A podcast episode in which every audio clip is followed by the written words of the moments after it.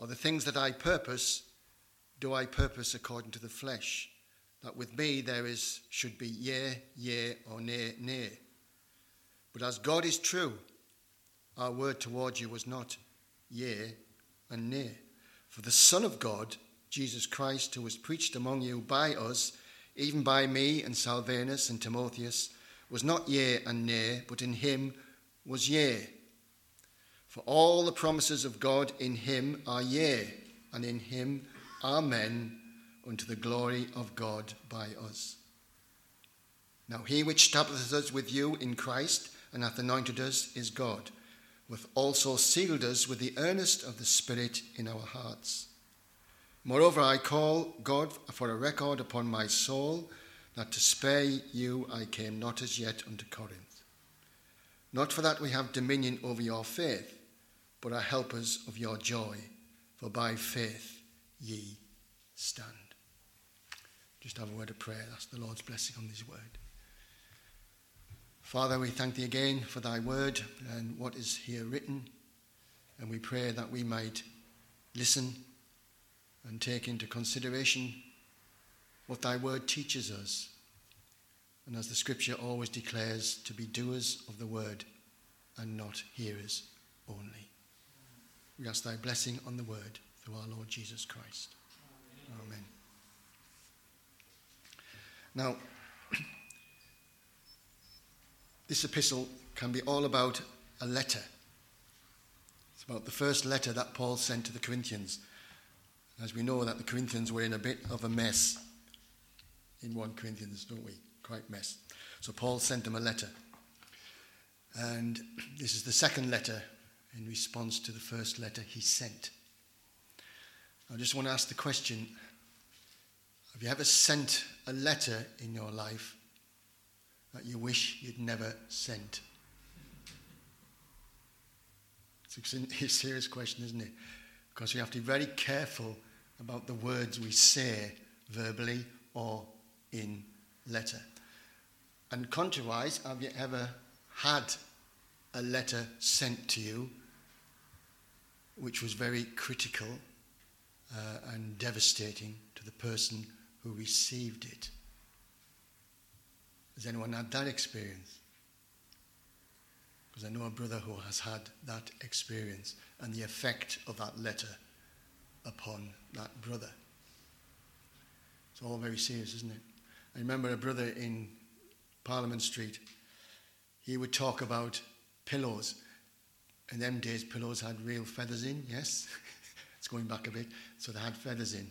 And if you offend a brother or a sister, he said it's like taking those pillars, as it were, to top a Roseberry Topping and just ripping them open, and the feathers are flying all over the place.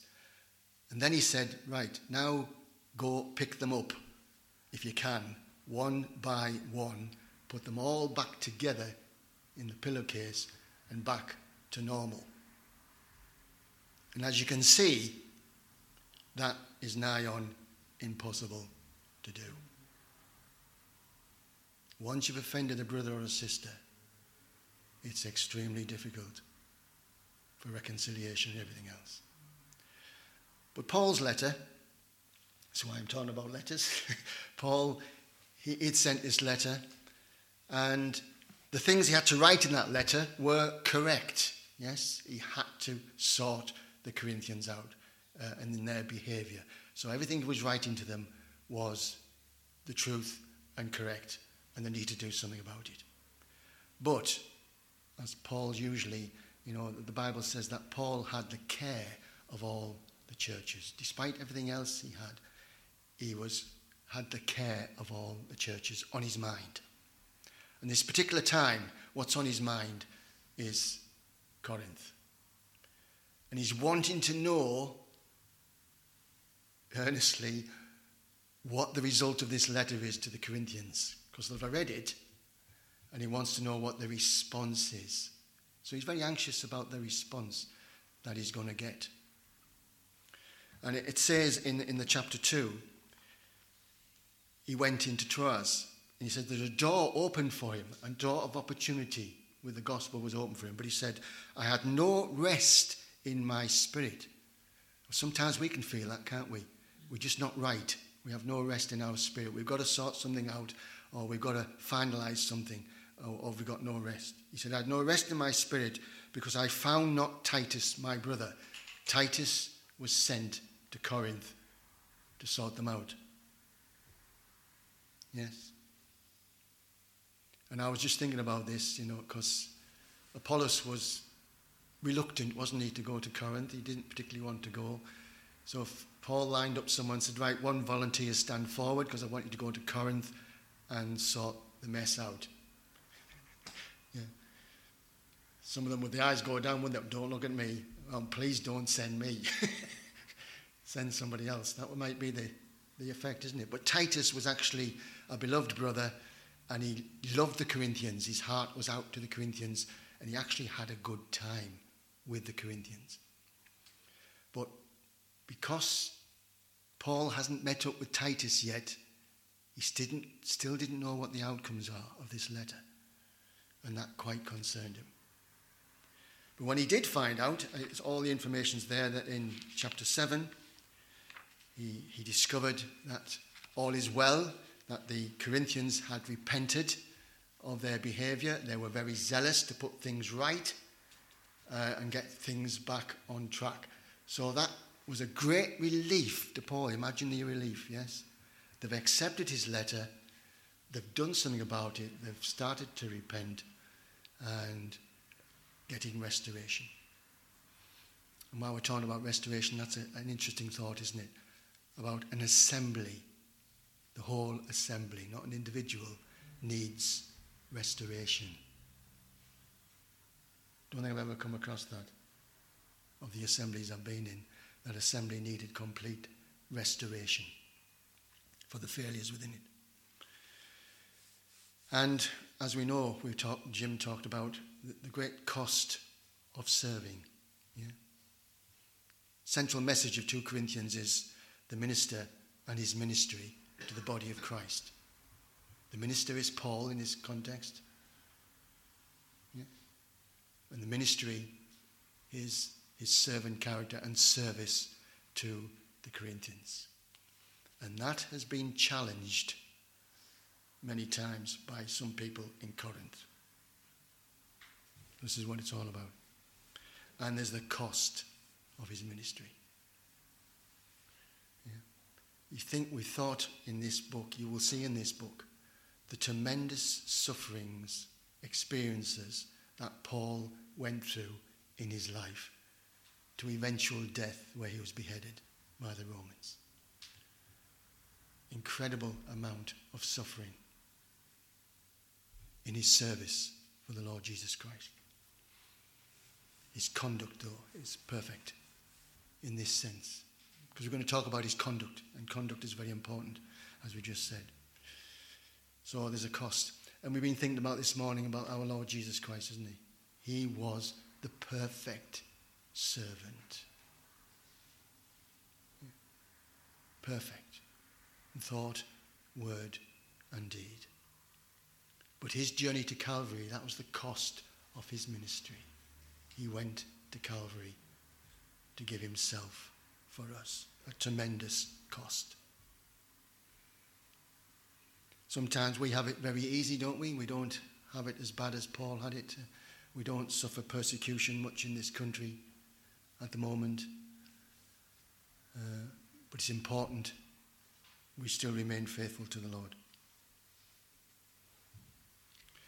Now, what this is all about from verse 12, Paul is rejoicing in the testimony of his conscience that in simplicity and godly sincerity, not with fleshly wisdom, but by the grace of God, we had our conversation in the world and more abundantly towards you.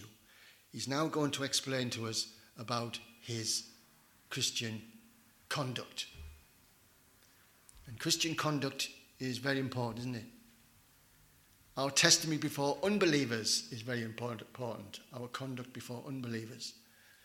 But our conduct within the assembly as well is very important. We know so many assemblies have closed because of conflict within assemblies, because of failure to reconcile with different brothers, people leaving assemblies, assemblies, eventually doors being closed. All as a matter of conflict, which should never be happening, should it? When brothers and sisters fall out, shouldn't be happening. But here we have Paul's character, and no doubt it's the character of uh, Timothy and Silvanus as well, because they're with Paul. So he's speaking for them as well, I believe. He says, rejoicing in the testimony of our conscience, that with simplicity, now that word simplicity means, or is translated in some versions as holiness, or in other words, pure motives, holiness. It also means singleness of heart or a sincere heart. And that means unalloyed benevolence expressed in an act. So, this is a wonderful conduct of these brothers, isn't it, towards the Corinthians? Godly sincerity before God. Vine's dictionary describes this as quality possessed by God as that which characterizes the conduct of believers. Godly sincerity. And it's before God. we've got to remember that, isn't it? Everything we say, we do, the actions we take are all before God, in the sight of God. So it's all about conduct. He wrote to them, No other things than, than unto you than what you read or acknowledge, and I trust you'll acknowledge even to the end. As you also acknowledge us in part, that ye are rejoicing, even as you are ours in the days of the Lord Jesus Christ. It's amazing that he jumps from that so quickly into the day of Christ. It's on his thoughts, yes? It's a wonderful day, isn't it? The day of Christ is the Parousia where Christ will come back, his second coming, and he will stand again upon this earth. And Paul says, We are your rejoicing, even as you are ours in the day of the Lord Jesus Christ. They'll rejoice together. What a lovely day, isn't it? When we all meet up as Christians together, we rejoice in that day of the Lord. Now he says, In this confidence I was minded to come unto you before that ye might have a second benefit. That word benefit is translated grace. A second grace or a second favour. He, wanted to go see them uh, and give them blessing. But his plans, he's getting accused about his plans, yes, on vacillation. Yes, yes, no, no. So there was some in Corinth there, you know, he's vacillating. Why isn't he coming to Corinth?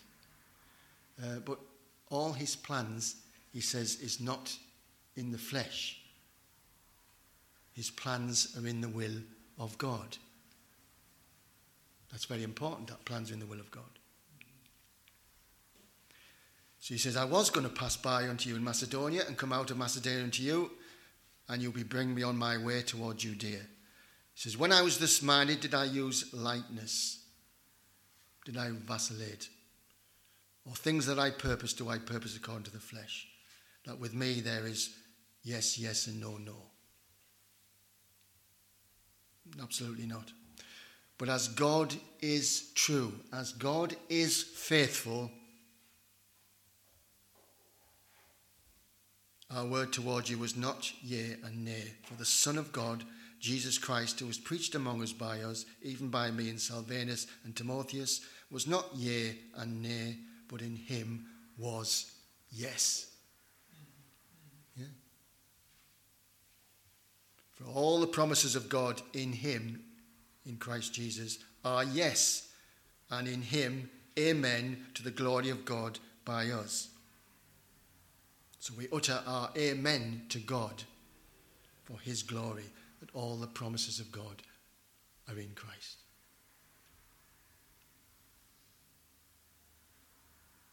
Now, he which establisheth us with you in Christ and hath anointed us is God, who hath sealed us and given the earnest of the Spirit in our hearts. This is the confirmation of, of saints. Is, these are wonderful verses, yes? So, what we can rest on is the confirmation of saints. We can rest on all the promises of the Bible in Christ Jesus. We can rest securely on every promise from a faithful God. That's wonderful, isn't it? Take any promise you like in this Bible, you can take it to yourself and you can rest upon it. Confirmation of saints. He which establisheth us with us in Christ and hath anointed us is God. Establishes to fix and to make fast. Christians have to be established, don't we? What do we need to be established in? We need to be established in the faith. We need to be established in the truth. We need to be built up in the faith and the truth. It's all very important that we learn that. And we are sealed by the Holy Spirit and given the earnest of the Spirit in our hearts. So we are sealed as believers. Sealed means ownership. We belong to the Lord. The Lord knows those who are His. We belong to Him. It's security. No one can ever take your salvation from you. Hmm? There is some doctrines out there who believe that you can lose your salvation. You can't lose your salvation. It's certain. And there's a destiny in that being sealed, which is the heavenly inheritance. Ephesians 1, verse 14. The Holy Spirit of promise, who is the earnest of our inheritance until the redemption of the purchased possession. Isn't that wonderful? Confirmation of the saints. Moreover, I call God for a record upon my soul that to spare you I came not yet unto Corinth. So he's telling the reason now why he hasn't come to Corinth. Because he'd have to go and, and speak some more harsh words, probably. So to spare them, he didn't go. He sent Titus instead. But he got great news from Titus. And he says, Not that we have dominion over your faith, but are helpers of your joy, for by faith ye stand. Yeah, it's not for dominion over their faith. There's an example of one, isn't there, in 3 John, of someone who was dominating over the faith of others. It's a man called Diotrephes. John the Apostle is writing to the assembly and he says, I wrote unto the church, but Diotrephes, who loveth to have the preeminence among them, received us not. So here's a, this man not even receiving the apostle Paul, um, John, sorry, and all his authority. Moreover, when I come, I remember his deeds which he doth, prating against us with malicious words, and not content wherewith, neither doth he himself receive the brethren forbidding them that would, and casting them out of the church. So he's even casting out believers out of the church. That's domineering, isn't it? Paul was not in that character. So, Paul is sorting things out. He's got his message back that the Corinthians are repenting, and this letter is now a ministry of restoration. The assembly itself needs restoration. And all these wonderful things that we've been talking about. So it's interesting, isn't it? And it's so important that our conduct as Christians is of a high level. We don't want to cause offense, do we? an offended brother is very hard, or sister, to get back. So that's this for this chapter. Nothing else more to say on that. But there's some important lessons there, isn't there? That we take on board. Um, the faithfulness of God is well there for us as well. That's another confirmation of saints, isn't it? We can rest upon the faithfulness of God, upon His promises. We can be established firmly in the faith. And we have an inheritance we can look forward to because we are sealed by the Holy Spirit until the day of redemption. And long may that day come. Let's pray.